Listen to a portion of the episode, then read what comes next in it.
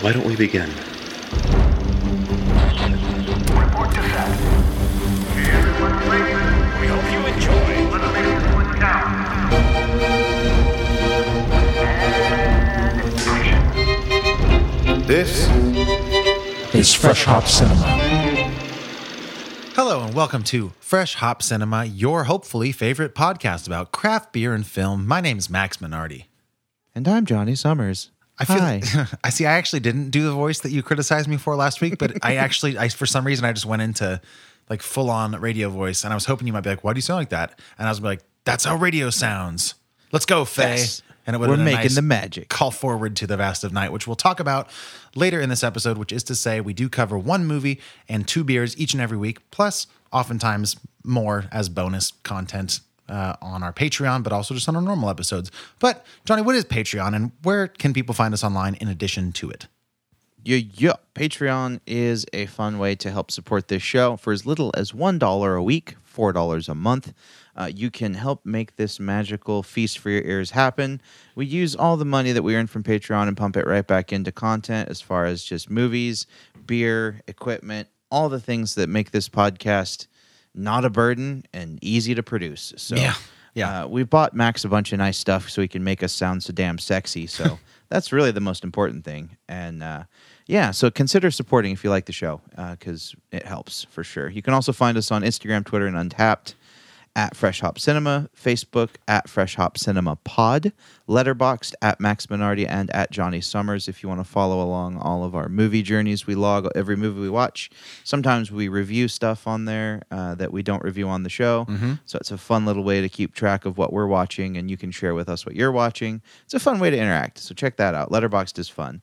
Uh, also, email us at fhccast at gmail.com if you have any opinions on the show, suggestions, questions, comments, concerns, uh, things we should cover, movies you may want us to watch, Yeah. stuff like that. Uh, it's fun. It's a fun way to get a hold of us. So do that. Also, check out our website, freshhopcinema.com. And that is it. That is it. Correct. Um, which means our mouths are parched and we need to dive into our first beer, which, uh, per tradition, especially on this quarantine, you have picked out. So, would you please tell me what the name of our first beer is as I open mine? Yeah, my mouth is like the Sahara Desert. It's parched. I'm in need of some refreshment. So, the first beer I purchased for this week was a six pack of Shiner Ruby Redbird, brewed by Spotzel, Spoetzl Brewing in Shiner, Texas. They were established in 1909. This is a fruited beer. It's 4% alcohol and it's rocking a beer advocate rating of 74 out of 100. Okay, Johnny, I got to stop you right there. You said Shiner Ruby Redbird. That sounds a lot to me like another beer that I've seen around, certainly Yeah. America, and it, I think it's called Shiner Bock. Am I right in that? Shi- Shiner Bock is very, very popular. Absolutely. Same people that their make this. Yeah, same Okay. people. It's their flagship. It was, I think, 1909 was the first time they made it, or like 19, 1913. I just fact checked myself. Oh, myself. okay, sure. Sh- yeah, Shiner Bock was first brewed in 1913. Yeah, man. So yeah, it's like a super popular beer. I've never had it, um, but That's insane to me. I know there's there's a couple of those beers that just seem ubiquitous in in all beer culture that you would think that a host of a craft beer podcast might have tried, um, but I haven't. And you have. Do you do you like it? Is it is it a beer that is maybe nostalgic for you? Do you still drink it today? Are you talking about Shiner Bock? Just I am talking about one? Shiner Bock. Yeah. Yes. Yeah, I'll drink it every once in a while. It's a very unique beer in that it's um it's very drinkable, but it's also like it's got more body than your average beer. Uh, are you familiar with Bocks at all? Like what the style of a I'm- Bock is? I think it's a German style beer, but I don't know much beyond that. I'm sure you do.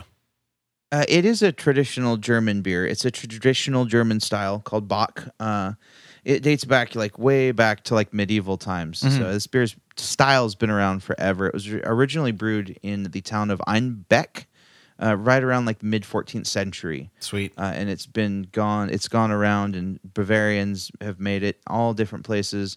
Uh, and it was actually a funny story. Due, uh, there's some language differences between like North and South Germany, so the pronunciation uh, from of the beer from Einbeck was actually mispronounced by Bavarians to sound like Einbach. Oh, okay. And that Yeah. actually means billy goat in German. and so if you look at Shiner Bock's branding, a lot of their stuff has like a goat on it. okay. Well, that's Pretty cool. Yeah, so it's kind of a fun little bit of history. Uh, and the name stuck. Yeah, it still adorns Shiner Bock labels, and a lot of Bocks have uh, are associated. If um, I believe Einhorn, Ein, there's another really famous Bock. They actually have it on tap permanently Oh. at the handlebar. Is it um, is it Ein are you thinking of Einstök by chance? no, that's from Iceland, Yeah, and it's not a Bock. Uh, Eisenbach, possibly. Okay. Um, yeah, but anyways, it's it's a really old style of beer. It's a bottom fermented lager. Uh, it's used with like roasted barley, and it spends a little bit more time in cold storage, traditionally during the winter months, and it gives it a much stronger and intense, but also smooth flavors.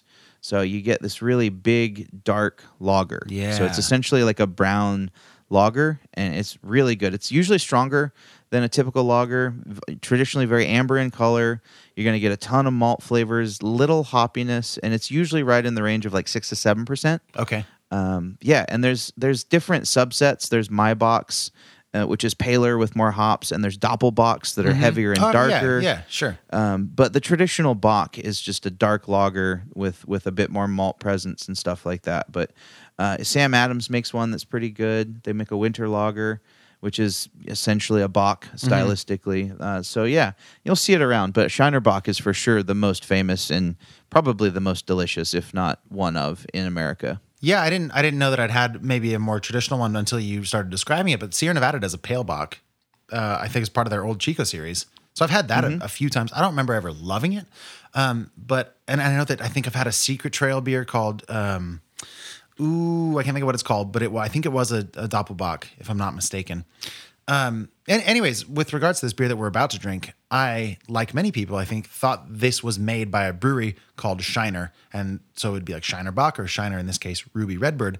But like you said, this is a brewery out of Texas that was established in 1909 called Spoetzl uh, which, if you uh, don't have perfect phonetic hearing, is actually spelled S P O E T Z L, which is a German word, which makes sense because this brewery was founded by German and Czech immigrants, and they had settled around Shiner, Texas, in the early 1900s. They couldn't find any German beers, uh, obviously, so they decided they were just going to make their own.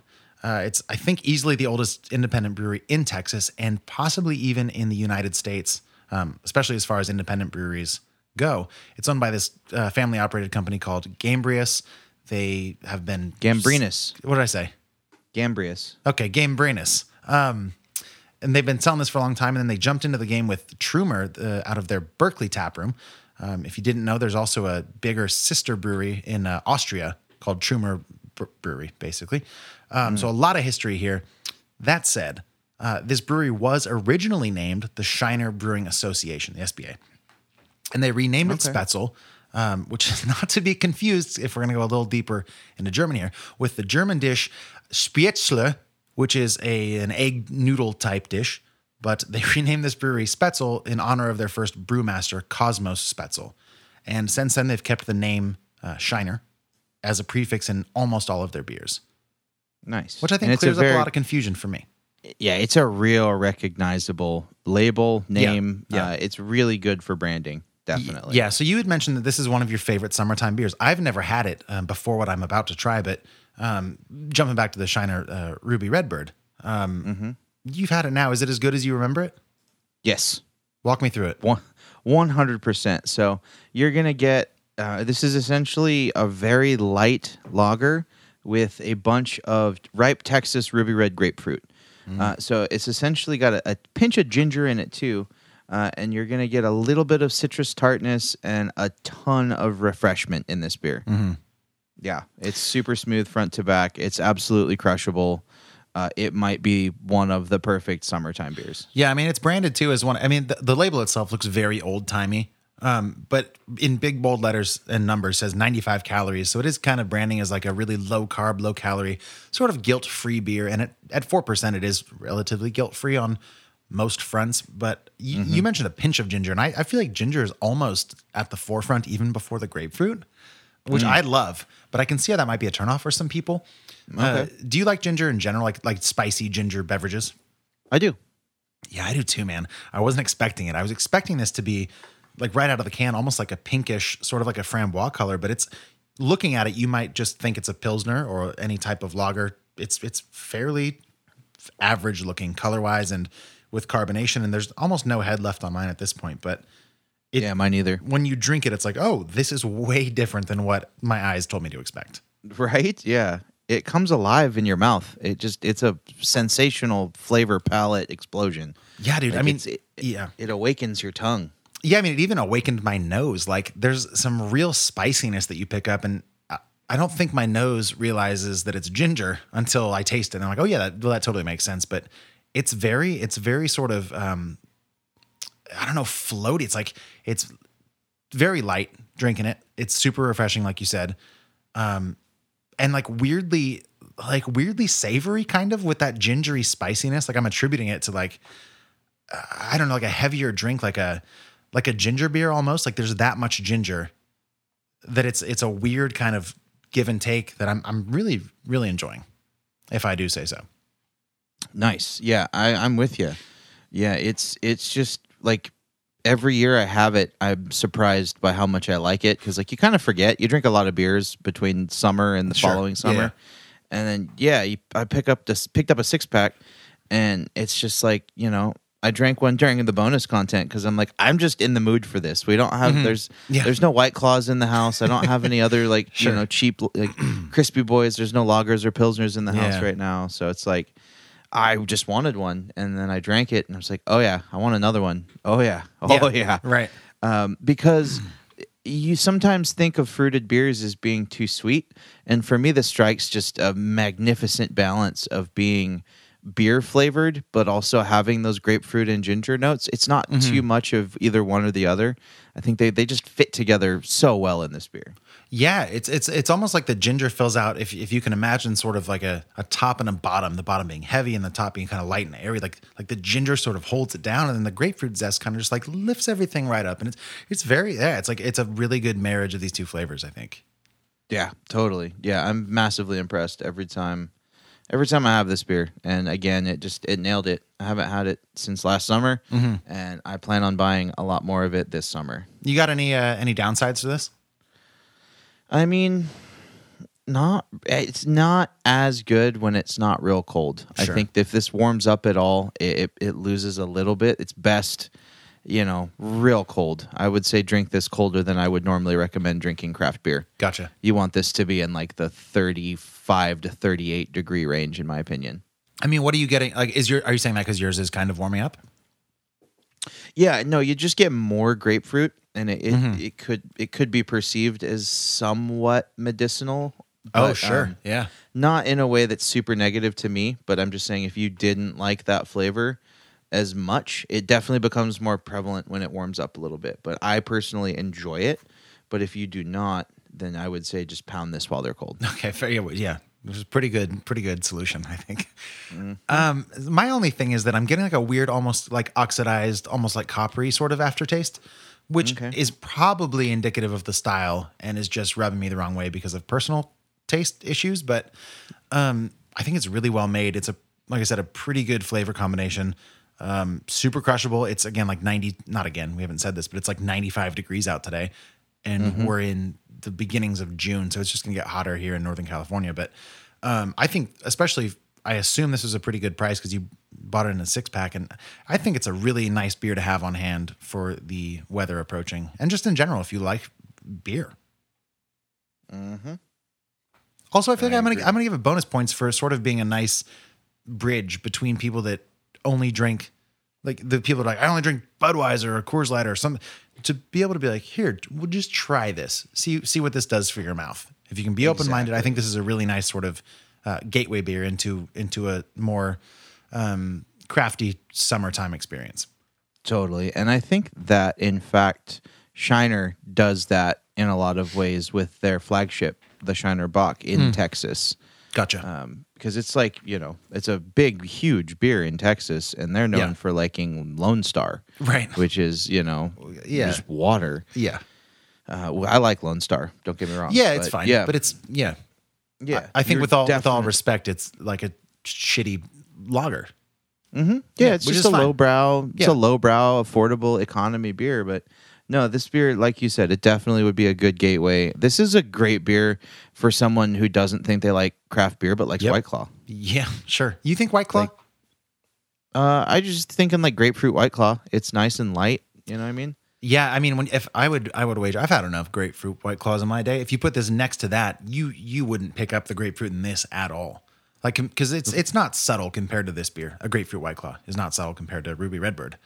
Um, but I think I think there's a lot to be said for the yeah, kind of the nuance of this beer, especially with the interplay between the grapefruit and the ginger. Yeah. Hell yeah. I yeah, think that's they- where they it's get, at. They get together and play some tackle football in my mouth, and it makes me real happy. Do you know off the top of your head who makes the grapefruit radler? Oh, Boulevard. Is that right? I'm 99% sure. No, I'm the one that I'm thinking of is uh, the reason I thought it was uh, the, the same Shiner is because it's by Stiegl. Which can you pull it up on your notes or on your computer? real quick? it. Do you Yeah. see Stiegl on there? Uh huh. Like so, just structurally similar to the Shiner thing. Yeah. Um, and and I think I like that beer a lot less because it's just so one note. You know, it's just like here you go, here's a like a sparkly grapefruit drink. Right. Um, and yeah, I think the the real art of this beer is the balance between the two, ginger and grapefruit. Yeah. Hell yeah. I agree. I will be reaching for this all summer long. This and uh, is it Boulevard that does uh, the one that I like? Yes. Jam, is it Yes. Jam City? It's Jam Band. Is it Jam Jam Band? Yeah, you love that Oh, beer. Yeah, that's that that's so Boulevard. good. I think I'll double check, but um, yeah. I go ahead. Nope. nope. I had to burp. Oh God. yeah, There's go so ahead. much and, air go in me. ahead and burp. Okay, My I God. went. um, okay, I'm gonna jump in then. Um, I, I wanted to say like w- one more thing that does jump out at me because I, I feel like if I don't say this, you will be caught off guard by my eventual rating. And it's just that this isn't the most memorable beer. I think that it is very approachable and sort of unoffensive. And if you're looking for some of that beauty in the nuance, you'll find it. But just straight out the gate, just drinking a beer, this is not something that necessarily would have caught my attention. Does that Yeah. make sense? I suppose. Okay. I mean, it really just depends on what you're looking for. That's true. Yeah. You know, if you're looking for a light, crisp lager, maybe with a fruit adjunct that you can take swimming or wor- you drink while you're working in the yard or just sweating in Chico, you know, it this would be something that would I would think would catch your eye. Now that you've had it, especially. Yeah. I mean, I, I would now that I've had it, I would certainly go back for it again if I saw it. But I'm I'm I'm thinking my kind of go to summer beer is like or at least one of Torpedo. them. No.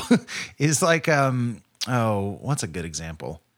Maybe the what's the gose from um Dogfish Head? SeaQuench. Sequence, yep. like that's got the right balance of punch, nuance, and drinkability that I really like. And and this is just a little bit lacking for me personally in the in the punch category, I guess. But I still really like it. Yeah, I think, and for me, just so true to that. So beer is so subjective. Like mm-hmm. I like SeaQuench, but I couldn't drink more than one. It's just Really? a little too tart, tart and tangy for me. Yeah. Like I'll get heartburn. Like I, I've already Yep. drank two of these, and I want a third, but I gave it to my wife because she was eating sushi. Yeah, right. Like this would go great with sushi. Yeah, it probably would. That's true. I don't like yeah. sushi, but yeah. Just that ginger, fresh. Yeah. Yep. Yep. Yep. But yeah, so for me, someone prone to like heartburn, this is just the perfect amount of tartness Fair. mixed with with that. But well, yeah, let's mean- let's give it an out of ten if you're if you're ready to go that route. yeah, for sure. Uh, for me, this is an eight point nine. Yeah, that sounds. I, I was gonna guess you were gonna say nine, but that's pretty good.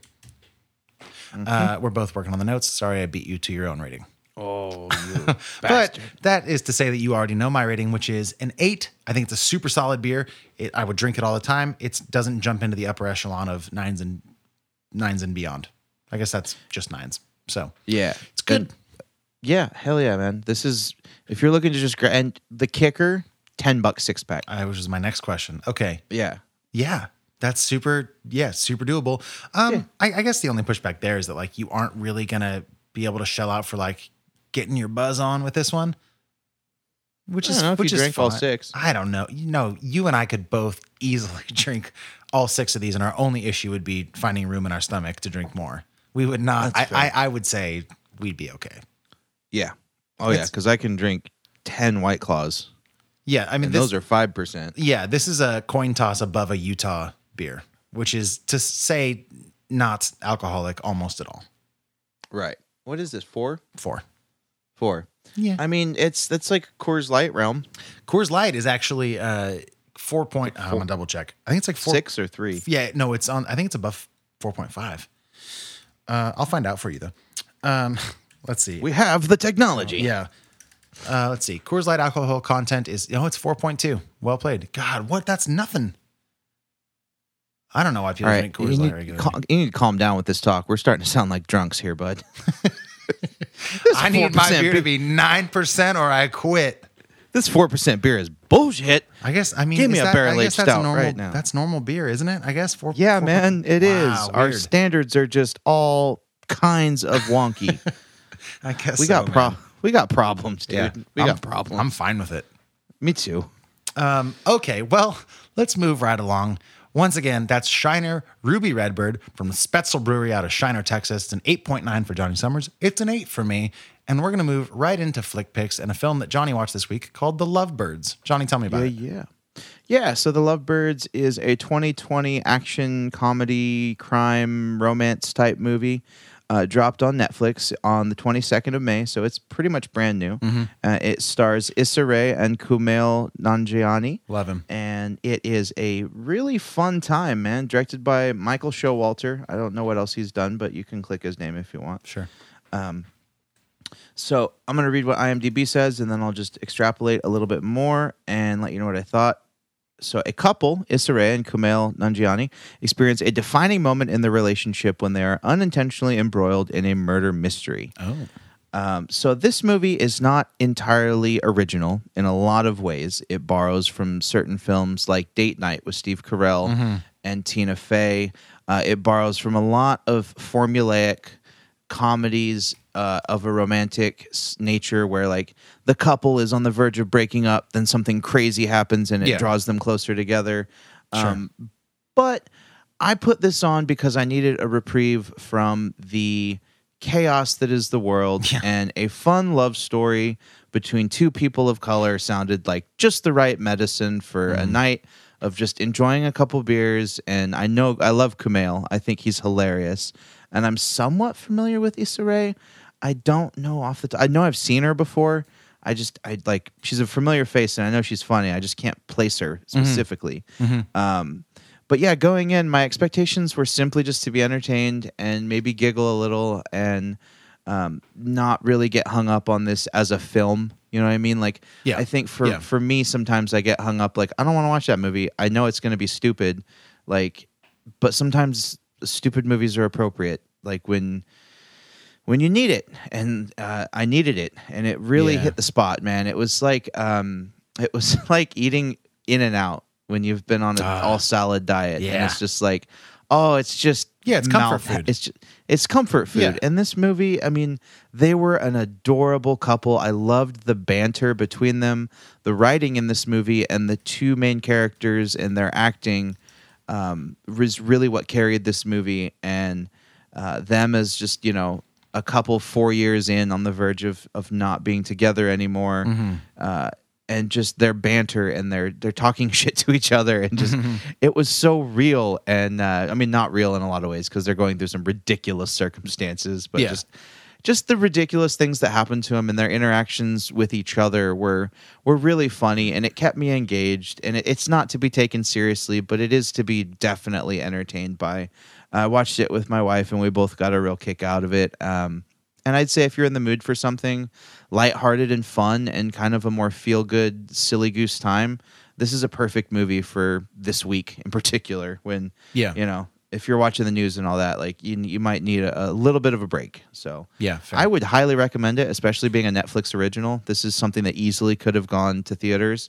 Uh, so yeah, I dug it, man. I would say definitely check it out. I'd watch it. I'd recommend it. It's a thumbs up for me. Okay, sweet. So then, just a, a couple of follow ups. Issa Rae, who you is the, is the female lead in this, is in a film that we almost covered on this show called The Photograph, which came out uh, earlier this year. She was also in the Oscar nominated uh, short film Hair Love. She was voicing the mother in that. She was in a film called Little. She was in The Hate You Give, which came out in 2018. And she started, I think, started kind of coming on the scene in television in 2011 in a show called The Misadventures of Awkward Black Girl, which has been, I think, on my radar, but I'd never actually got a chance to see it. She was also in BoJack Horseman briefly. Um, so yeah, she's sporadically around. Seems like um, just mostly side characters in a lot of the stuff. So it makes sense that she'd be like a, a face that you recognize, but maybe couldn't quite place. Yeah, I think I've watched a couple episodes of a Black Lady sketch show. And Yeah. was she in Orange is the New Black? I know she was in Orange is the New Black Insecure. I don't know. I never, uh, I never actually watched that show. Okay, I'll have to look that up. And it's not popping up, so probably not. Um, But the- yeah, she's she's really good. I liked her in this quite a bit. Nice. You mentioned liking uh, Kumail Nanjiani, and I, I was looking up why I thought I knew the name Michael Showalter, who was the director of The Lovebirds. He also directed The Big Sick, which was another Kumail Nanjiani movie. Uh, actually, was so good. Yeah. So he directed that. I also wanted to just throw a little um, weird personal flex on this. I a couple weeks ago when this movie came out, one of my friends who plays music and went on we went on tour together from my own for my album release uh, about a year and a half ago. We played uh, a show uh, just outside of New Orleans, and then spent a couple days there. And we went to a bar called the Dragon's Den, which is a bar in New Orleans. And apparently, it shows up in this movie because he texted me. He's like, "Hey, man, I'm watching this movie, Lovebirds, and like, I'm pretty sure the bar that they are at right now is a place that we hung out." What? That's cool. Which is yeah, which is awesome. But like we were there on like a Wednesday, and it was just dead. Like there was a duo playing on the stage, and I guess in the movie it's pretty, uh, pretty hopping. Mm. Um, I again, haven't, haven't seen the movie, but it's like a it's a red building, and it, I don't know. I'm not gonna try to describe it to you. Be like, yeah, that's exactly what it was. I'm pretty sure it's in the movie. So That's pretty cool though. I wanted to mention that because yeah, it feels cool. Yeah, that is cool. Um, okay, well, the Lovebirds, man, on, on Netflix. Out of ten, what are you what are you gonna roll with? Ooh, out of ten, it's like a it's like a solid seven two for what it is. Fair. It was really cute and lovable, and I I I really think it's it's a solid movie to be entertained by. That's uh, yeah. I mean, every now and again, why not just watch something to make some popcorn and zone out and watch it? Well, and honestly, for I know I don't know about you, but for me, we watch movies critically all the time. I find myself kind of being like a movie dick sometimes, where I'm like watching a stupid a movie that's just, and I'm like, I need to pay attention, mm-hmm. and it's like, dude, bro, like just ease up off your you're needing to like critically analyze everything. Sometimes it's okay to just watch a movie to be entertained and like you know maybe be on your phone for half of it, but Yeah. still follow along and laugh. Like it doesn't all have to be a critique. Yeah, I think you're a better man than me. I mean, like I have those moments too, but instead of being like, um, like I'm gonna watch this movie and like maybe don't watch it critically, I watch it critically and I'm like, this doesn't even deserve my attention. This horrible waste of a movie. Like, I don't know. I haven't necessarily found um, the happy medium, and I can prove that because I tried to watch, and hopefully you'll give me a pat on the back for this one day. I tried to watch Angel Has Fallen, the uh, apparently at this point like long-standing film franchise that we didn't know was a franchise, and I saw it show up on Netflix, and I was f- like, full disclosure, uh, today's uh, what is today? Tuesday. Yeah, So this must have been like, I don't know, Thursday of last week. I was, I got like, I was drinking. It was one of those nights. I was like, I'm just gonna sit on the couch and watch stuff, and I was fairly drunk. Not like no danger, slurring words, nothing like that. Fully in it, and I put on this movie thinking. You know what? Angel Has Fallen will be perfect mindless entertainment. And even my drunk brain was like, I can't get through it. It's so horrible that I can't watch it. And I tried three times since then to finish it, and I couldn't do it. I was hoping that by this episode, I could tell you, I could give you kind of a brief review of Angel Has Fallen, and I cannot. Mm. It's so bad. Um, but that leads me to uh, one of my flick, pick, flick picks for this week, which is Hunt for the Wilderpeople by Taika Waititi, which is a film that you recommended I watch last week after you had watched it. I did. Uh, we've both been on a very, I mean, we've both been on Team Taika Waititi since we discovered him. I think. Yeah, for sure. Yeah, and so I watched this. It's a it's a film that I think was it on Netflix or was it on? I think it was on Hulu. Uh, it was on Hulu. Yeah. Yeah, well, it's the story of this of this kid who is an orphan who gets um, pushed through the system and ends up with his family. Um, and I actually don't want to say too much about the plot because I do think a lot of it is uh, nice to go in blind for. But there's a Yeah, charming pretty cast. That's pretty much exactly where I left it last week when it was my right? pick. Like it was like that's that's all I'm gonna say. Yeah, That's so it. yeah, but Sam Neill's in it. Um, Julian Dennison plays Ricky, the main the main kid who you. I was like for probably twenty minutes, like where do I know this kid from? And he was in I think Deadpool uh, one or two, uh, Deadpool two. and he's just like this punk, like gangster kid that just loves his style and is like super confident and is incredibly funny. And like when armed with a Taika Waititi screenplay is just really, really good. Um, I ended up landing on like a seven out of ten with this. I, I wrote in my letterbox review that it's a charming little Taika Waititi film with some major pacing problems, uh, but I was willing to forgive them because again, it's a charming little Taika Waititi film. Like you, if you're on board with Taika Waititi's humor and storytelling, then it's it's gold. And that's that's my idea of kind of like a mindless, enjoyable movie. And I was here for it. Nice. Yeah. On the opposite end of that spectrum, I do have one other flick pick I wanted to touch on, which is Stanley Kubrick's last film, Eyes Wide Shut. Uh, Okay. have you seen it? Yeah. okay, I never had. It's Tom Cruise, Nicole Kidman. Um, I'm not going to give anything away. I don't know why people haven't seen it, but I hadn't seen it. So if you're like me, uh, not spoiling it for you, but it's a very intense movie with themes of like male insecurity and misogyny and and kind of the patriarchy in general. And it's all wrapped up in this weird kind of fever dream, hypersexual, weird New York underbelly shit. It's really, really intense and definitely worth a watch. I really, really liked it. I thought it was really well made. Obviously, it's uh, Kubrick. Um, but it was just one of those movies on my list that was on the list for so long. And it's one of those movies that people kind of do a double take towards you if you admit that you haven't seen it. Right. Yeah. And it's definitely, Yeah. yeah, it's definitely worth checking out if you haven't. Absolutely. Yeah. It's kind of a classic now. Yeah. For sure. Yeah. For sure. Yeah. Yeah. So I was, it, it's also like two, two and maybe two and a half hours long, maybe a little bit longer. So it's, it's an endeavor, but diff- like check it out. It's, it's disturbing in a lot of really cool ways, I think. Yep. Absolutely. That was my flick pick. Both of them. I Yeah. There was. It's funny. There was. I was actually going to mention. I didn't even realize that was one of your flick picks. I was going to bring up Eyes Wide Shut because there was like an Eyes Wide Shut scene in uh, the Lovebirds. Wait, what do you mean? Uh, like there was uh, an orgy scene. do you wait? To be clear, do you just attribute every orgy to that movie? Uh, Which cinematog- cinematically, yeah, because well, Okay. and well, it was a direct homage because like Okay. it was cult, a cult like setting. Everyone was wearing masks. Yeah. It was, yeah. So it was definitely a shout out. That's to, awesome. To Eyes Wide Shut. Yeah, it was pretty funny. Really? That's yeah. That, okay, so I, I jumping back to your film, The Lovebirds, real quick. Like, should I should I watch it or should I just kind of like keep checking movies off my list that are already on there? Um, it depends on what mood you're in. Like I said, if you're in the mood for some some just silly popcorn fun, I'd watch it. Plus, I like Kumail a lot. Yep. Um, so just honestly, just to to check out what he's in. I like his style of comedy. He, his dry wit and sarcasm really lands with me. Yeah. Um, and just like this ridiculous observational humor while they're going through these hilarious situations. I think that the writing in this movie alone is is worth it just for some of the comedy. Okay, that's that's fair. So Yeah. All right. Yes. Yeah, I will Watch- literally put it on my list. I will. I'm putting watch it, it on right now. Watch it if you don't if watch it if you want to laugh and you don't hate fun.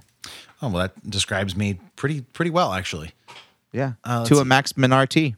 All right, I'll take it. That's pretty good. Pretty good pun. I do feel like that my flick picks are turning into like watch what Johnny watched last week, which is fine. You know, who cares? So next week your flick pick will be The Lovebirds. Yeah, probably. Um, that said, if you have watched The Lovebirds or Hunt for the Wilderpeople or Eyes Wide Shut, um, or you just want to keep up with us for all the other movies that we've watched, I, I took a deep dive into film noir this week.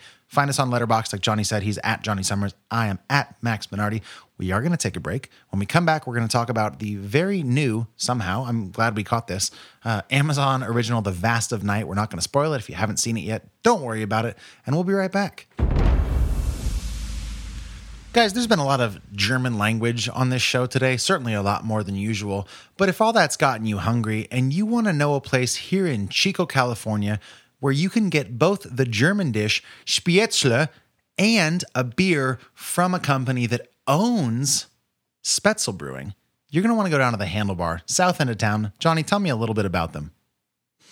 Handlebar is located at 2070 East 20th Street, right here in Chico, California, near Tong Fong Low and Winco.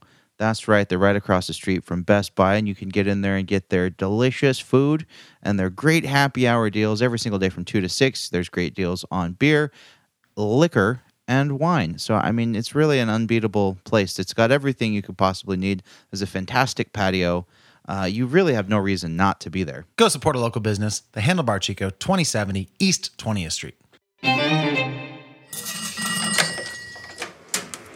Number, please. Hello?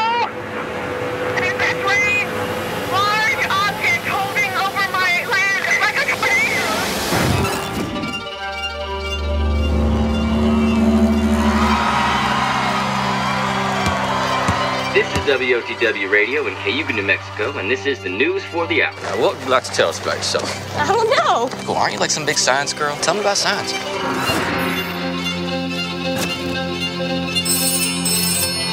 Everett, it's Faye. I'm a sound came through the board and interrupted your radio show. What does it sound like?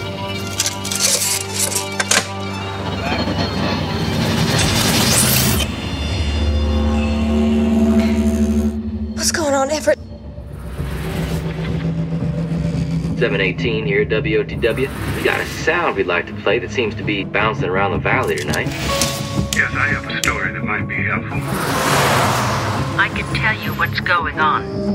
The sound we heard out in the desert. It was coming from thousands of feet higher than anything could fly. They've come here before. They've liked this place. They always have.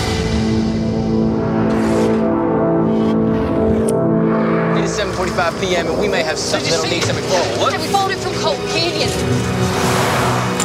Hey! Who's that? It's Everett. Stop smiling. What's he doing here? He's helping me. Stop smiling. Get in! It's outside of town! Come on, come on, come on! Hey, come on!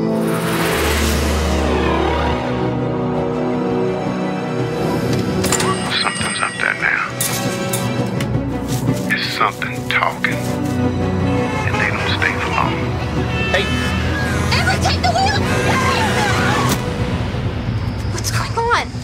There's something in the sky.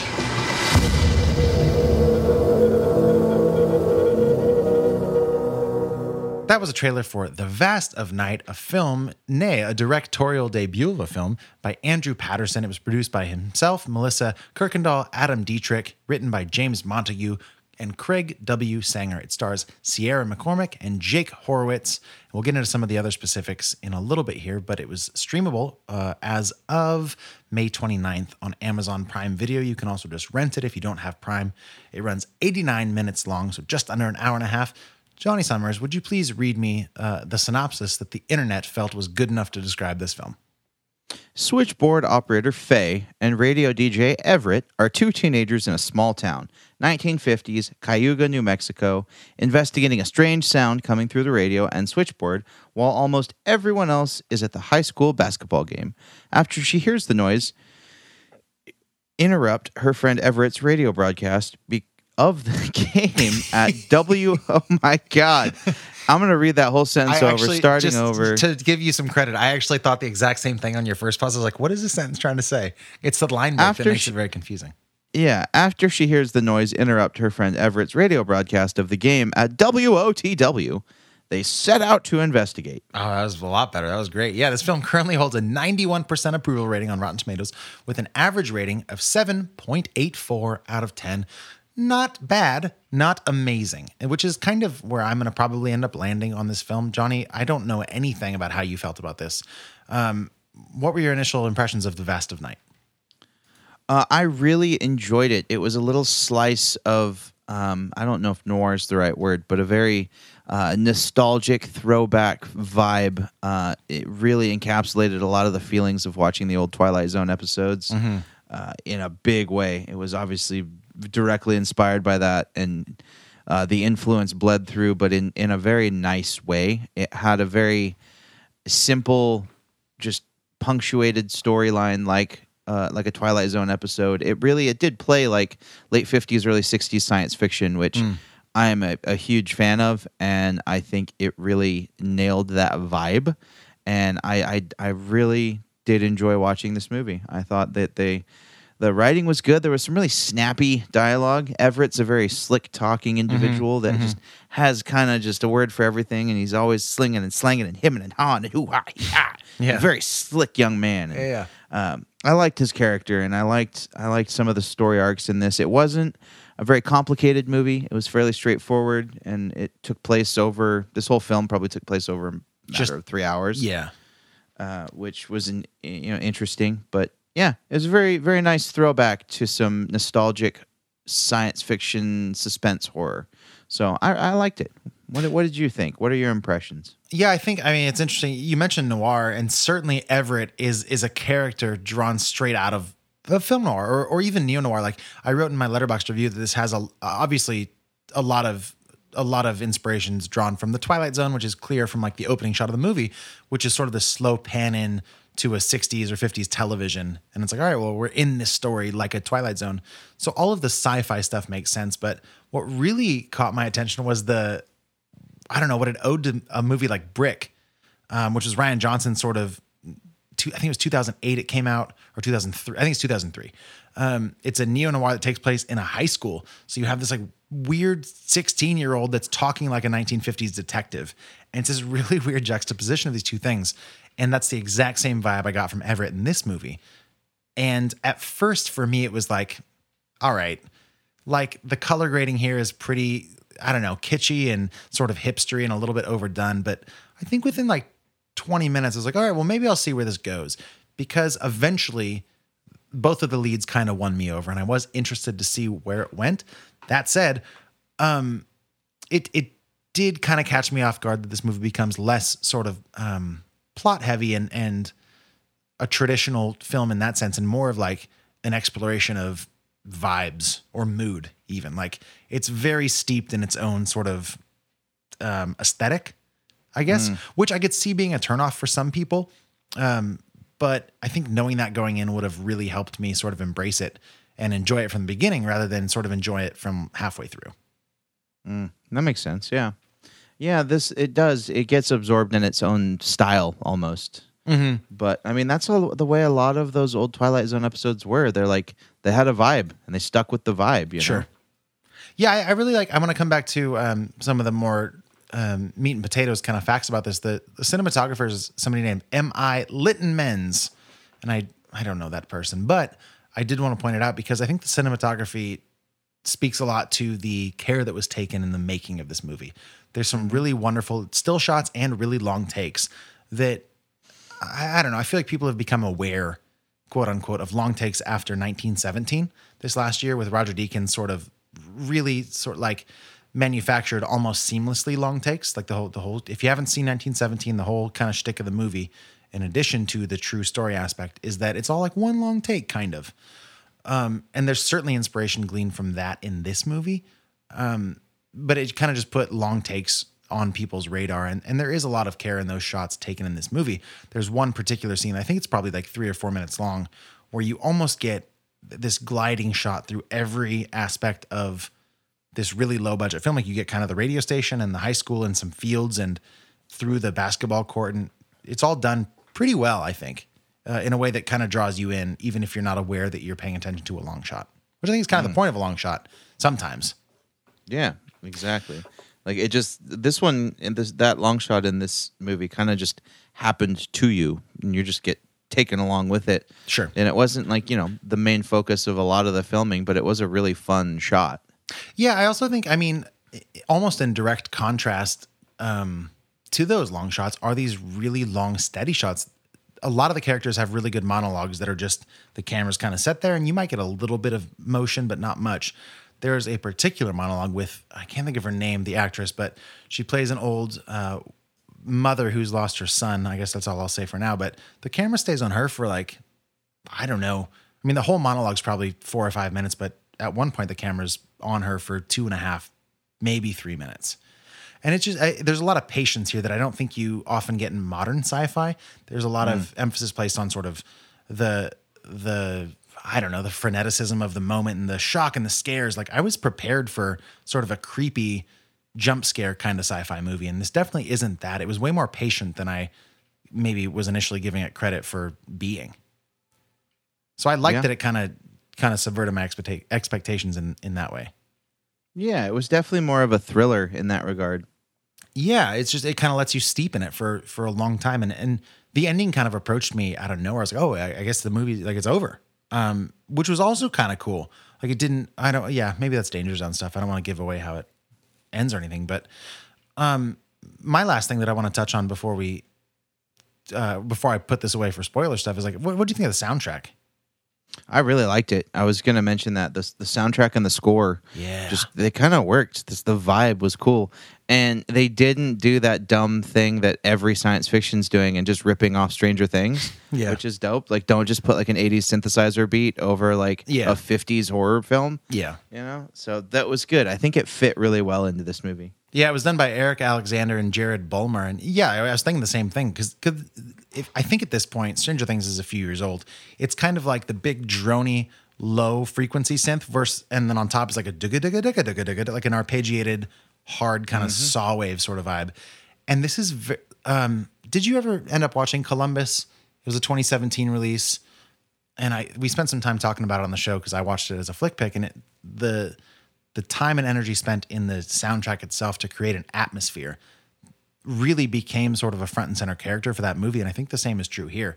Like it really does sort of soak you in in a or maybe draw you in um, in a way that does feel really original which is part of why i let go of my sort of um, uh, hesitations for the maybe more done parts of this movie that i saw at first like kind of the the ripping off of like kind of the noir character, especially in Brick with Joseph Gordon-Levitt's character in that, and like the color grade. It all felt very kitschy, and then it was like, well, there, this movie does have something to say. Yeah, I enjoyed that a lot. Yeah, and I think the soundtrack was a, was a huge part of that. yeah, really, it was. Yeah, it added to the vibe big time. Um, that said, I mean, did you did you like like? Are you gonna watch this movie again? Do you think? Uh, it might be a while, but Hmm. yeah, I'll probably watch it eventually. Well, if you're good to uh, give it a rating, I think I'm ready to go. Yeah, for me, this falls right around, I would say, like a 7.2. Mm-hmm, mm-hmm, It felt like it was in, it definitely was in the sevens, but it didn't go mid to high sevens. It, for me, it, it, it was real good. wasn't great. Definitely entertaining. I liked a lot of the, the color schemes. It was uh, very nice to look at. Uh, especially we have you know 4K Ultra HD. It's just Sure. really crisp, like nice cinematography, and like all the old Twilight Zone movies looked kind of or show they look kind of look like garbage. So it's it's it was nice to see something look a bit more crisp. Um, so yeah, definitely falls right into that for me, and uh, I'd recommend it. I think it's a good watch. Yeah, okay, that seems fair. For me, it's a little bit, little bit lower than that. It's, I mean, it's it's above middle of the road for sure. It's going to be a six out of ten for me. I think that it's a really interesting first watch. It's maybe when all said and done, it's not my cup of tea necessarily, but like we said, like really great cinematography. The score was awesome. I think the performances were pretty good. Um, but like some of the kitschiness of the, I keep saying kitschy this week. I don't know why. You're, you're feeling kitschy, bud. I guess so. Like, I, I don't know that the um the framing it as like a an homage to a Twilight Zone episode by making it that kind. There's a name for this too. They they kind of give it its own name. Like this week on, like you know. Do you remember what it's called by chance in the in the film? Oh, it's like oh, it's not Paramore pandemic. It's, It's, you're close though. It's like pa- it's like, like, pentatonic or something like that. it's. I wonder if I could find it. Um, let's see. Uh, Paradox Theater. Yeah. Yeah, like I don't know if the whole thing where they wrap it up as kind of this clearly huge homage to Twilight Zone worked for me. Like the whole the gimmick of that was I, I don't know. It was fine. Um and overall, like it wasn't that compelling narratively. So I have a hard time wanting to revisit a movie like this. Aside from just again, it, like I'm glad it wasn't two and a half hours long. Um, it does make it a lot more digestible that it's just an hour and a half, but it, it was it was neat and I thought there were some good ideas. I'm certainly going to be on the lookout for more of Andrew Patterson's work in the future. But it's yeah, it's a solid six out of ten for me. That's fair. Yeah, yeah, that's where I'm at. I like it. Fair enough. Um, I respect it. I, I noticed as I we both took a pause there that I am once again parched for beer. So I think for now, if you're okay with it, we put the Vast of Night kind of to the side and we can revisit it with spoilers later if we want. But are you down for perhaps, my friend, another beer? Let's do it. Okay, what are we drinking? So this second beer is a brand new brewery to us, at least, called King Cong Brewing out of Sacramento, California. Their website is available. Uh, quite frankly, I wasn't very impressed with its ease of exploration, so it was impossible to find anything about any of their beers. Okay. So yeah, That I'm gonna. sucks. okay. Yeah, it was real disappointing. Like, oh, new brewery, cool, and like you know, every brewery in the world has a little tab in Yeah. like the top corner. You click on, and you click drop down menu. You click on beers. Sure. You read about their beers. Yeah, yeah, it's great. because they're a brewery. Yeah. and breweries should have information about their beers. Yeah, this one just doesn't. So No, it if, doesn't. if somehow you're listening or you know someone that works at King Cong Brewing, will you do me a favor and tell them Johnny said to get their shit together because their website really pissed me off. I'm on it. Trying to, I'm on it right now. And I am trying to pimp your beer on the radio. And you give me nothing. And Yeah. the description that you asked for, Yeah. oh, maybe it's on the can. No. Is there anything on the can, Max? Can you read anything about this beer I mean, on the there's can? A, there's a lot of real estate. It's a big can. It's a 19.2. Um, but I'm sorry, my friend, to disappoint you, though I think it was a leading question. No, there is nothing on the can about this beer specifically. Cool. So hey, King Cong Brewing, do better. I love it. Huh? You're, you're just coming out with it. You're just, let's do it. Why not? Yeah. You're coming Gloves into a off. market where you know what? You know who else is real close to you? This little brewery called New Glory, and they're kicking all of the ass in the world right now. They're Yeah. taking over California. For the love of God, do better. It's designing a website. Our website should not look better than yours. Well, we, I mean, ours is pretty good. Like, I, I, Our- I don't think ours should be the bar. Nobody can, I mean, you know. That's fair. Ours is pretty you good. are you, you are a perfectionist. Um, All yeah, that to say, yeah. Max Minardi is available. He's not employed right now. So if you need some website design consultation, I'm going to send you his address. You can get with him, King Cong Brewing. Uh, please hire him to do your website because it needs help. Have you tried any of this yet? This I beer, I, have. mean? Okay. Yeah. Because I feel like maybe you're changing. I'm, I'm going to go ahead and guess that you don't love this beer just based on the way that you're kind of swinging right now. No, I do. That's the Oh. problem. It's pretty good. It's Okay. pretty damn good. and it upsets me when there's no information about a beer that's pretty damn good. Yeah. Not only that, there's no information about any beers. Like that makes me not want to buy any of your beers ever again. I'm gonna I'm gonna look through their beer list right now and try to find the thing with the the lo- the longest description or maybe the most thought out one. And yeah, I think you're you're pretty much right. There's one which is the ultralight version of this beer, which I don't think we've even said the name of yet. But what what's this beer called, Johnny? So this beer is called El Campeon. El Campeón. El Campeon. Okay. It is a Prima lager. Sure. Four and a half percent, and that's all we know. Okay, which is fine. So they also have a version called El Campeón Ultralight Lager, which is uh, 3.8%. Okay. Uh, and they say on this website, ultralight lager, lower calories, lower carbs, drink like a champion, which at least is like, here's a little nugget of something for a blurb. If you host a podcast, you could say it. But we are not drinking that beer. We are drinking the regular version of it. Um, and we're going, I guess, going in blind, more or less. Yep. So that's fine. Um, I haven't even opened mine yet. I'm going to open mine now. But Open it. walk me through maybe the can art. So it is a 19.2 ounce can, which I like. It has a pretty sweet Day of the Dead like Yeah. gorilla skull on it, which like honestly their marketing is cool. Like the can label is is pretty cool. Yeah. Um, I'm digging the can label. I love that it's out of Sacramento. The can says El Campeon Premium Log Premium Lager four and a half four point four. It says community, quality, creativity, be a champion. And it says come hang with us at King Cong Brewing. Uh, so eventually I'm gonna go down there and I'm gonna tell them to their faces what they need to do better um, while drinking and enjoying their beer because I do think this beer is not bad at all. Okay. Um, yeah, but I like the can. It's like nice. You got like a three color scheme. You got black, white, and yellow, and it's all there's some nice. eh, It's a cool can. That's what grabbed me in the first place. Is like my caught my eye. Just like Sure. oh, that's a cool can. Like what? Never heard of this brewery. They're in Sacramento. Get out of town. Right. To be fair, I mean they're they're pretty on the north side of Sacramento. They're off Del Paso, which if if you drive the 99 ever is like the f- the farthest north, almost not even Sacramento exit you can take. Yeah, I don't know. I feel like that's important to this, but I do feel like it is. Hmm. yeah, that's fair. It's it's a little not convenient. Yeah, it's true. I mean, yeah, if you, I mean, it's more convenient if you live in Chico. That's pretty easy to get to. Right? Yeah, to deal with that downtown on our traffic. It's on our side, that's for sure. Um, I don't know. It's it smells really good. I still haven't tasted it, but it smells like a pretty straightforward lager. There's nothing jumping out to me as good or bad. Which a lot of times in a lager, is a good bar for me. I'm like, yeah, good. I just want something basic and uh, approachable and consistent and drinkable. So off to a good start, I think. Um, Yeah. Do you have anything jumping out to you taste wise? Um, so this is nice. It's it's very very lagery. Yep. You're getting a ton of um like that malty breadiness coming through that almost gives it like a, a, a added layer of depth or flavor.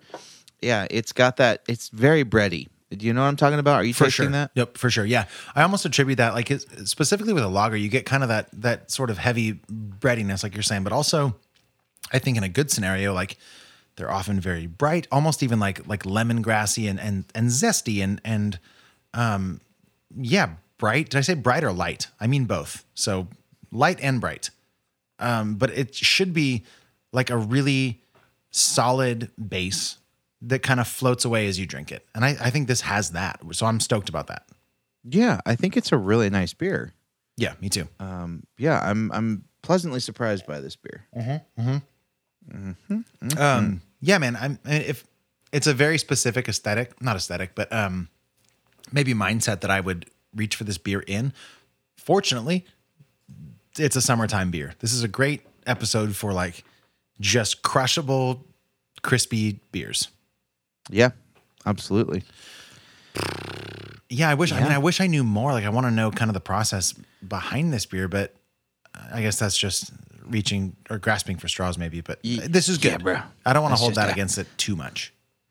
Just Oh, the really? I kind of think we should. we can't hold that against this beer. We can hold it against the No. brewery all we want, but we can't judge the beer for that. It's not the beer's fault. no, no, no, definitely not. But like yeah, getting mad at a kid for their parents. Get mad at the parents. Mm-hmm. Uh, that's. I mean, it does kind of leave us in a weird position where we don't have too much to talk about outside of. Right. I like it, and it's clean, and it's crisp, and it's good. All right. Well, this is a, a time since they gave us a whole lot of nothing. Uh, that let's talk price point. I Sure. want to I want to factor that in because we have nothing else to, to talk about I accept. as far as this beer. So this 19.2 is three dollars. yeah. It's, would you already say ABV? Uh, 4.4. But yes, Yeah. I did. Yeah. So it's a three dollar nineteen ounce can, which if we take our prior knowledge of a Coors Light, which is four point two percent in a twelve ounce can or bottle most of the time, I actually think this is better both uh, dollar and bang Yeah. per ounce. Right. And I think this is on par with something in terms of like Coors Light drinkers. You could give them one of these and be like, yeah, enjoy this instead. Mm-hmm. Which I think this time of year, it's the time to evangelize. It's the time to get people to maybe drink stuff that has a little bit more care taken into it, doesn't squash independent breweries. And I think this is a really good way to go. Me too. Yeah. Like I would buy this over a can of of Coors Light. Maybe not PBR, but Coors Light for sure. Well, I would take this over PBR, but it, I mean, it's a different Yeah? beer. It's not. It's not exactly the same. This tastes more like a pilsner to me than a. What if? What even is Coors Light? Just like American lager. Yeah. It's a, it's just a lager. This has a lot more of a malt presence than a Coors Light or a PBR does. A lot more of that flavor coming through, which I, I can dig. see that. but I, I don't think it's quite as um. Maybe um I don't know. Uh, oh, man, I think there's a few words that I could pick, but I can't think of any of them. Um, I don't know, like pl- plain, um, unobtrusive, maybe. Like it's not quite as forgiving, perhaps. There's a there's a little bit more character in this beer than there would be in like a PBR. I guess is what I'm trying to say. I could see that. And as a result, if you're used to drinking Coors Lights or PBRs or what have you, this might be a little bit aggressive. Mm-hmm. Definitely. But I still think it's better. Me too. Obviously. Yeah, it's it's definitely it's definitely better. Big time. Okay, so all things considered, you we don't know much about it. There, I mean, it's also worth noting it. It's got 72 unique ratings on Untappd, which is not very much.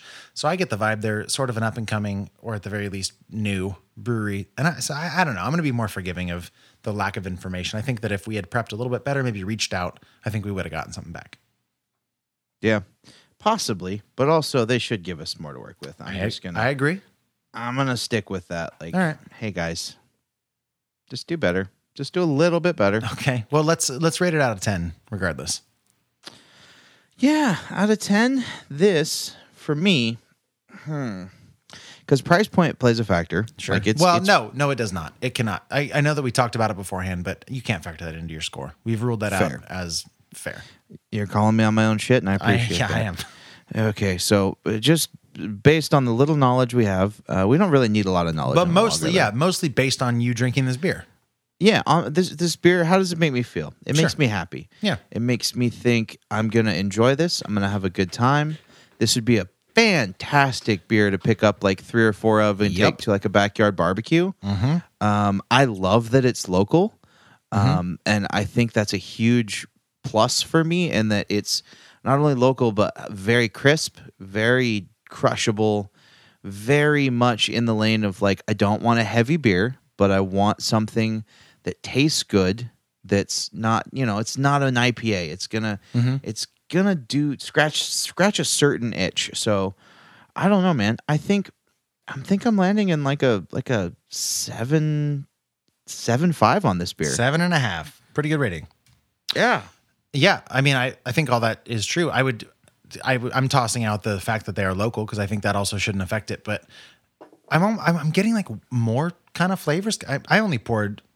I'm looking at my glass. I'm, I'm drinking it out of one of those Lagunitas sort of, uh, what do you call these things? Mason jar glasses with kind of the screw I'm drinking tops? out of one of those too. Nice. So I only That's poured maybe maybe four ounces, and I'm down to about one and a half. So it's kind of warmed up over the past couple minutes, and I'm almost getting like more of like sort of a, a floral slash peppery kind of flavor, which I'm super into. Okay. So I think this is certainly more dimensional than I thought at first when it was ice cold, and I'm going to give it a solid eight. It's super drinkable. I think this is up there with the best just summertime lagers that I've had in in a while. I'm into it. I like it. So seven and a half for you, eight for me. Yeah. El Campeon from King Cong Brewing out of Sacramento. Uh, you cool with moving right along? Let's move right along. Okay, we're into hot and bothered, where we talk about what's got us hot and or bothered slash excited or upset this week. And Johnny, it seems to me that for somehow for the third or fourth week in a row, are you going to talk about Mad Men again? You're damn You right. can't just I keep am. talking about Mad Men. Oh, I can because it's done. Okay, Okay, it's over. all right. Just f- in case somebody's missed the last couple episodes, start from the top briefly. Yep. Okay.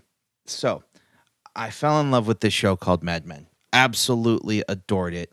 Uh, and I I'm gonna hold true that uh, the first six and a half seasons are tremendously damn near perfect. Okay. Um, but here's the problem. The whole last season Oh, it's in your Just bothered. just gutter Oh, garbage man. absolutely not good at all.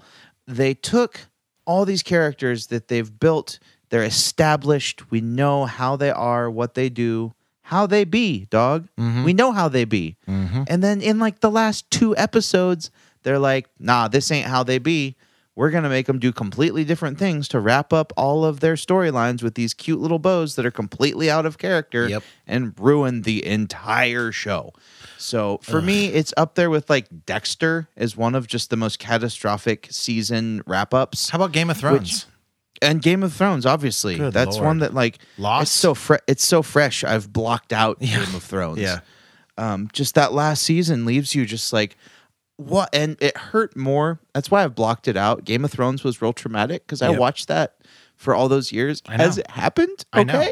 I know. I watched it. I feel you're being happened? facetious with your crying, but like, I actually was just listening to a, a podcast today that was kind of recapping season eight, and it like it really just ripped open those wounds because it's the same thing you're saying. It's not just that like I didn't get what I wanted from my characters. It's that the writers got lazy and wanted to tie it up and finish it. And they were like, we're gonna have people do whatever we want them to do that goes against their character type that we've spent years investing in, and just finish the show because that's all we care to do. Yeah. So Exactly. frustrating. just kind of just wrap it up. This is good. He'll Yeah. do this, and it's you know you've got this character in Don Draper that's maybe one of the most iconic characters in television history. That's Jon Hamm, right? Yeah, Yeah. He- iconic dude, and it just ends so wrong. And I know it was a big deal when it happened, Mm-hmm. and I didn't watch it then, but I watched it now, and it hurt. It hurt me real bad. Max. Yeah. Well, so this I think begs the question that is often associated with this type of ending. Which, if you kind of take it out of the context and apply it to a broader metaphor, is is it better to have loved and lost than to never have loved at all? Yes, I think the first six and a half seasons are worth it. Okay. I think they could have just not done the seventh season, or I mean, obviously done it better. But Sure. uh, I think the show is redeeming enough and well written, and I think it was an interesting perspective. I mean, we talked about it a, a lot the last couple weeks, actually, about how uh, it's kind of this character study of what life was like in that time period, and uh, it it surprisingly took uh, a female perspective for quite a bit of it, and what it was like to be a female and work in these male dominated offices of the 60s and i think that was some interesting perspectives were shown on camera so i really liked it for that and the, the characters were just unbelievably iconic and uh, definitely an important show in television history but Sure. it just went down in a burning pile of hot garbage If I were to go about watching the show, do you think that I should watch it all the way through, or should I should I stop at some point just to kind of should- preserve the purity? Uh, if you did want to do that you should just watch season one through five Is that are you saying that's what I should do, or that's only if I do want to stop? if you want to stop stop at season five Well, it sounds like it's caused you a lot of heartbreak, and I, I almost don't want to go through that if I don't have to. Again, Game Yeah. of Thrones, don't want to do it again. Exactly. But like season one through five were great. And if you just stopped there and be like, okay, these people just lived and worked in offices the rest of their lives and who Okay. knows? Maybe I will do that. That sounds like that sounds like what I would probably do at this point. Yeah. And I mean, you can just watch the first season and decide if that's something you want to continue with. But I really liked the character development and the writing and whatnot. So I think it's it's worth a watch, but it's also if you see it through to the end, you're gonna have your heart stomped on a little bit. That's that's fair. I mean, I, th- I think a lot of the times the motivation for that kind of decision is is money, um, and and sometimes people are like, we got to wrap it up. And I, I don't know. I, I've been out of work for a long time, but m- maybe you can speak to the idea of of making money after a long time of not making money. Yeah, but I don't know if the show ever didn't make money. I'm wondering. I'm wondering, Johnny, if if you've made money recently. I have made money. Okay, that's what I was going for. Sorry. Oh my goodness. I thought we were still talking about the show. Uh, I was just I'm trying like, to very very smoothly kind of toss it to you. Yeah. So in my hot this week, I finally got paid from unemployment for the month I was off work. Nice. Yeah, April. Oh yeah.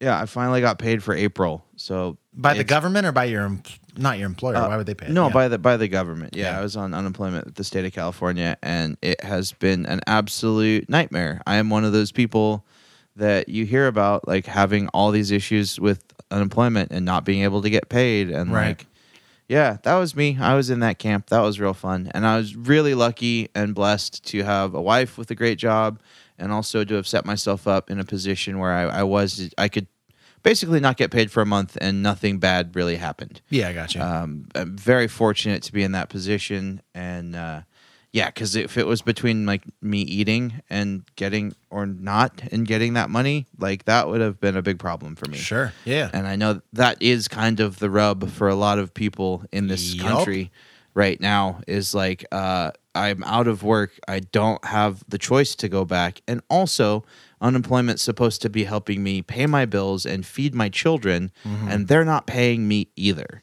yeah. Yep. I'm a firm. I'm firmly believing that like this whole pandemic and the unemployment and whatnot is contributing in some way to all of the the unrest that's happening right now in our Oh, society. I'm sure. I was. What was I? I was listening to something. Um, it was a podcast. I can't think of which right now. I wish I could. But they were saying how, just in case anybody's listening in the future, it's uh, it's June second, 2020. The country is very inflamed about a lot of stuff, but namely recently, uh, the murder of George Floyd by police officers. There's a lot of protests going on. The point is, I was listening to a podcast that was making a pretty good case for the fact that since a lot of people aren't going about their daily routine and kind of being able to put the blinders up, they're just seeing this stuff all the time. Of course, it's more incendiary. Like people are going to get more mad than they would be if they were caught up in their grind. Makes Yeah, total sense. exactly. Yeah, like I'm sure that's a part of it. Yeah, well, and when you don't have any money in your bank account, and also you see people that you you identify with, you're the same color as them, getting murdered on television. Yeah. like yeah, it's not a good No, thing. You it's know, not I mean, good. and that should make people angry anyway. But you couple that with the fact that you know if like just from just from my own personal experience, if I was in a position where I was living paycheck to paycheck and I needed that money, I would have had a very serious problem on my hands, and Yeah. I would have been very tempted to throw a brick through a window. Why not? Like, you know what I mean? Yeah. Um, but then you couple that with with what's going on and and all of the systematic systemic racism and injustice, and it's Mm-hmm. just it's it's not good. Uh, and hopefully things change, and uh, hopefully things change before things get real bad. But Yeah. if things need to get real bad for it to change, then hey, as long as change happens, right? Yeah, I suppose so, huh? So Well, Yep. okay. On on that note, I was I was obvious like it, it's it's sort of unprecedented in a lot of ways. Certainly, in, in I mean, you and I are under fifty years old, and we've never seen anything like this. Even people over fifty oftentimes have not seen anything like what's going on. Um, and it's a very stressful time. And you and I were chatting last night via text message, pretty late. Um, I think it was pretty late. I don't even know. That's how late it was. It felt late, but who knows? Um, it was pushing midnight. Yeah.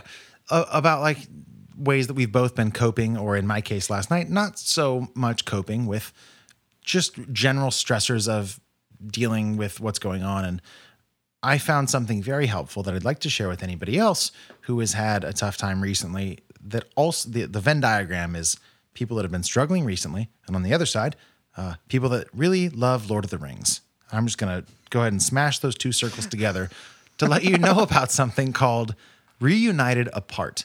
And it's a YouTube um, series, I suppose, hosted by Josh Gad. And what he's been doing is sort of orchestrating Zoom calls with the cast of films or, that people love. And what I discovered and, and heard about from, uh, I think my cousin texted me, was like, hey, if you didn't know about this, this is coming up. And basically, what happened is that Josh Gad hosted a reunited apart with the Lord of the Rings cast.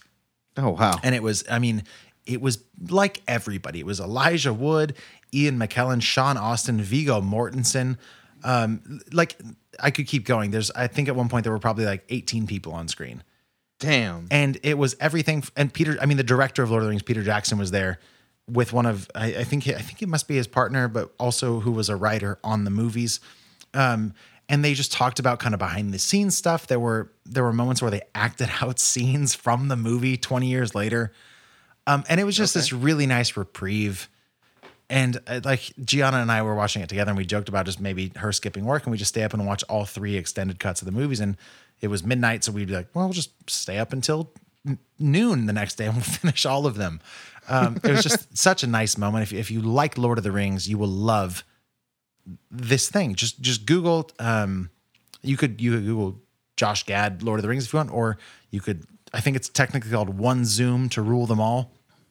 so if you look that up on YouTube, it's about an hour long or 50 minutes long, I think. And it's just so heartwarming and lovely.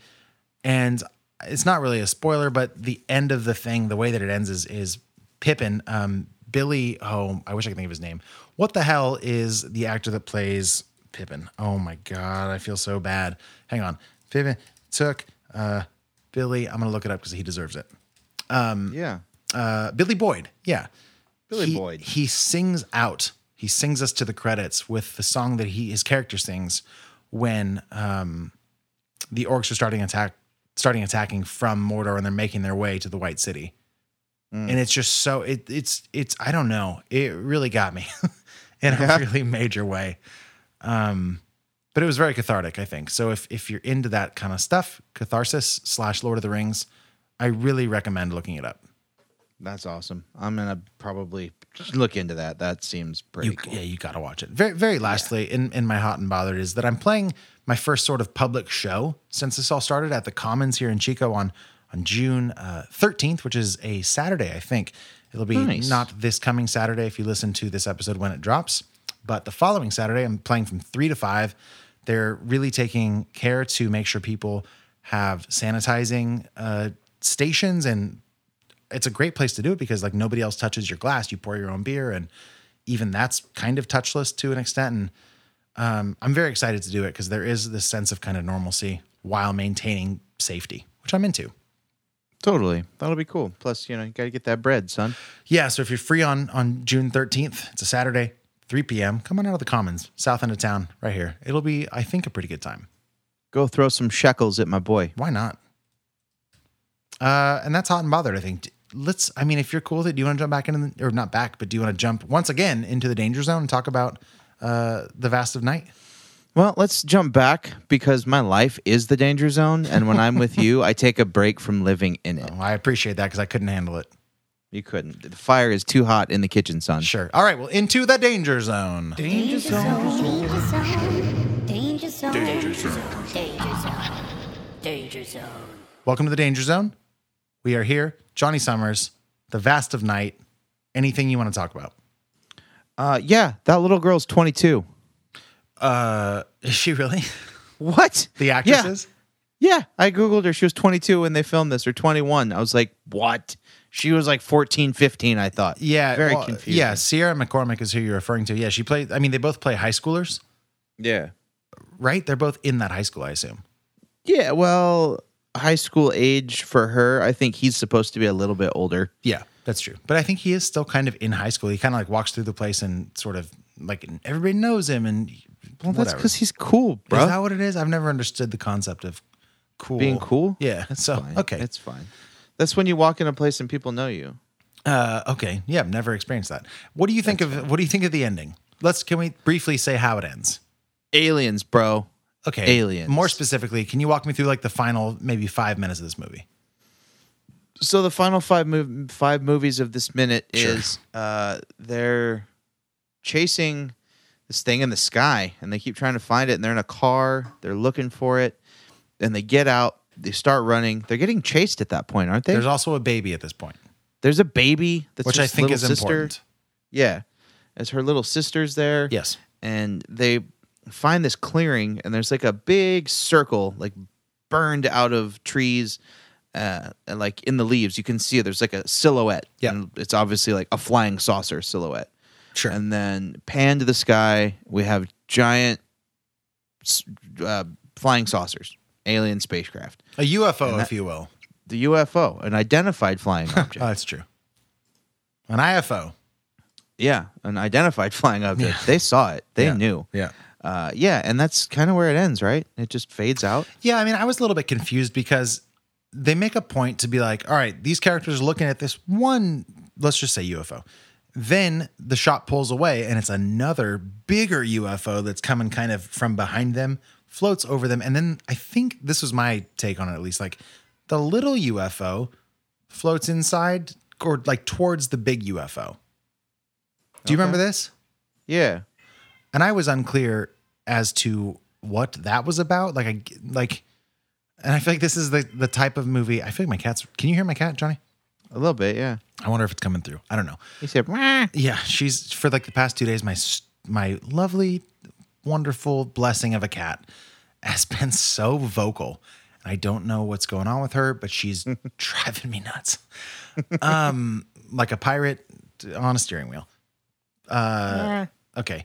So I, I don't know. I feel like this is the part of the movie where, since you could make the argument this is kind of like a conspiracy type movie, like you could make all sorts of projections about what the deal was with that small UFO going into the big one. And like, I, I don't know. I didn't spend too much time delving into the symbology or the metaphors of of what this movie could have been about outside of thinking like yeah this is just a really cool moody experiment on on 1950s 60s sort of um science fiction. And that that was good enough. But i'm wondering if there's more to be uh delved into. And i think there probably is. I just haven't spent the time or brain power doing it.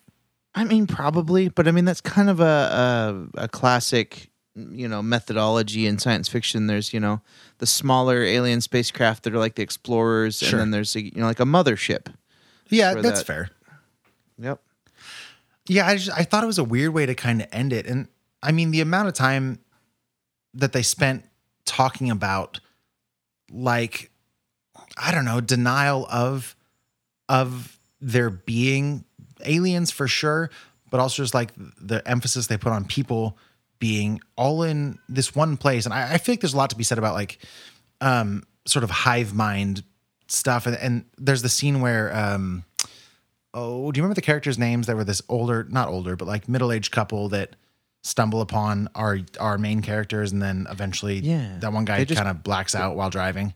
Yeah, they called them like the people from the canyon. Sure. I, yeah, I wonder if there's there's any commentary about like n- new ideas in quotes being represented by like aliens and those ideas being let's say invisible or undetectable to people over a certain age so the only people that experience these things are younger people or people that have gone through trauma while they're younger like the old lady who lost her son mm.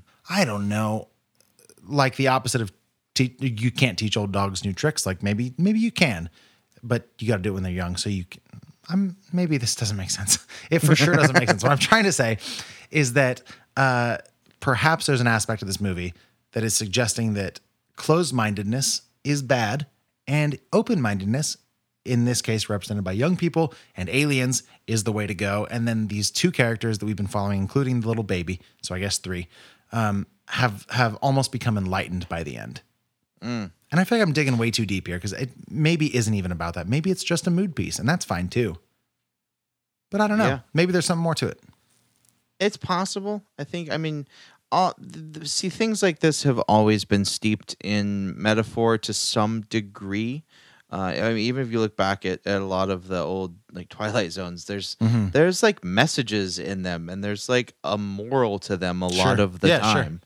Uh, you know, some of them are like you know, there's there's some some testaments or or um, you know, not testaments, um, like statements about like you know consumerism. and Yeah, there's just totally. there's really interesting, you know, underlying plot points that are just below the surface of these these stories. So I mean, it's very possible that you could be reading in, you know, I mean, if you're looking at, you know, they only show up when everyone's distracted, like yeah like because know, of, peop- yeah exactly I, yeah keep going sorry to cut you off Oh, yeah, like people are sheep and like, you know, it's easier to get to people when they're isolated, you know. That'd be one thing to, you know, people that are disenfranchised or aren't part of the main Yeah. herd are easier to get to and corrupt their minds or communicate with maybe, you know, cuz it was never really made clear if like, you know, there was ill intentions or anything. It's just like they made it to where like the people from the canyon there was like the chanting. We should talk about the chanting a little bit yeah because yeah. th- that seemed to be like there was like a trigger where like if you said these words in this language that the old lady had written down that Yep. like you would just kind of drift off and look at the sky and she it all was from a story of a girl that from the old lady's perspective it was a girl that had survived like a train robbery or something but everyone disappeared on the train presumably presumably like a mass abduction. Wait a minute. Uh, I, I think i'm wait what? I think i missed all of that i guess somehow oh really Yeah, I mean, oh, yeah, because I remember that scene. They came into her apartment or her house, and it was all dark, and she was uh, chanting the things. And then, in my brain, she starts talking about how her son disappeared. Oh yeah. No, no, no. So there was a whole other story about this this woman that um had a baby that like yeah, the she had the, the old lady had a baby too, Yeah, but the right. story yeah, the story was like the the girl that her family took in because they found her in the wilderness after everyone on the train that she was on just rolled to a stop because everyone inside had just disappeared. Okay, is it possible, and hear me out, that when that scene happened, to avoid me discovering something, the aliens actually abducted me and then put me back possible. After that information was delivered? If you've got missing time, man, maybe when they walked in and she was reading that stuff, Yeah. you started like you drifted off and your eyes just went to the sky. Maybe you're an alien. perhaps more likely is is that alcohol is the true solvent for time travel. That's very true. And we all know you have a penchant for time travel. I love time travel. Why not? Mm-hmm. Um, but yeah, okay, yeah, interesting point for sure. The chanting was weird. I feel like that wasn't ever fully resolved. Um, but that's fine. was- Again, like maybe it it's was- more it- about the mood. It was because it came. I mean, resolved. No, they don't explain. You don't get a full narration of what it is, Sure. but it's it's a coded type message from aliens. It's almost like a signal. Okay, yeah. Because when he started reading it in the car, that's when the couple from the canyon started drifting off. But it was like- just the dad, or the just he's not a dad, maybe, but like just no. the It was both. It was both of them. It was. It was both people in the front seat. Oh. I don't know. I could have sworn there was a point where the again, no, dude. where the wife was like, "Grab the wheel, grab the wheel," or was that No, uh, that was the girl in the back seat because both Oh, of the shoot. people in the front seat, you just saw both their heads just start drifting up, and they just Oh, stared yeah, off true. into space. Yeah, I just for some reason I thought that the wife was coming back, like came back sooner than the husband, but maybe not. Mm. No, I don't think so. All right. Yeah, it would be simpler if that was not the case. Mm-hmm. Man, you gotta watch this movie again. I guess so, man. Again, like I had a really hard time latching on to like the first 20, 30 minutes. Mm. I don't know. You you must try harder. Yeah, I suppose so. We were just talking about how we always watch things too critically. Apparently, except for this. It was a Monday, middle of the day, man. I don't know. That's a different that's a different set of rules. That doesn't mean any. So you were drunk at Monday in the middle of the day and couldn't pay attention to this movie. Actually, this is not the- getting better for you, I Max. think that's the sad part. I don't think I was drinking when I watched it. Maybe that was the problem. Bro, you literally just cited alcohol as an excuse of why you didn't pay attention to this movie, and that alcohol is the real reason for time travel. No, I were, were you drunk or not Monday afternoon, You can't sir? handle the truth. I'm getting some mixed reports from Minardi over here. No, you told me one time about a person that you knew that would attribute um, blacking out for long periods of time time travel because of alcohol. Oh yeah. That's what I was referring to. Not that anybody else would know that, but uh, Wasn't that me? Um, no, it was not you. I've said that in relation to drinking before. Well, Maybe not to you. Now I have to, but I was not. No, to be clear, no. Uh, Monday around noon when I watched this, I was not certainly drunk. I don't even think I was drinking a beer You were blacked out, hammered, shit wrecked. I know it. from the night before. I still wasn't drinking that day. Didn't need to. Oh, doesn't count if you just drink your own blood and get drunk. What a weird, what a weird danger zone this is. we gotta get out of here. Let's end this episode. Okay, um, then I guess final final notes. Of course, this episode and the show in general wouldn't be possible without the support of Bailey Minardi. Um, we'll be back at you next Wednesday with another episode. If you'd like to get in touch with us, go back to the beginning and jot down all the stuff that we said you can get in touch with us through. In the meantime, that's Johnny Summers. That's Max Minardi, and we'll catch you on the flippity flop.